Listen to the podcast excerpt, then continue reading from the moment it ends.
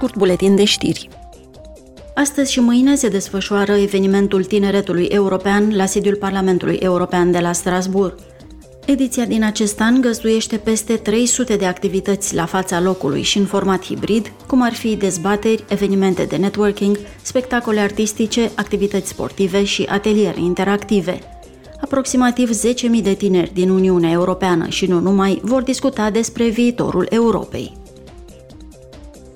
Luni începe o nouă sesiune plenară a Parlamentului European la Strasbourg. Eurodeputații vor dezbate și vor vota legea privind inteligența artificială și raportul final al Comisiei de Anchetă însărcinate cu examinarea programului Pegasus și a unor programe spion de supraveghere similare. Pe ordinea de zi se află și criza apei din Europa și securitatea alimentară.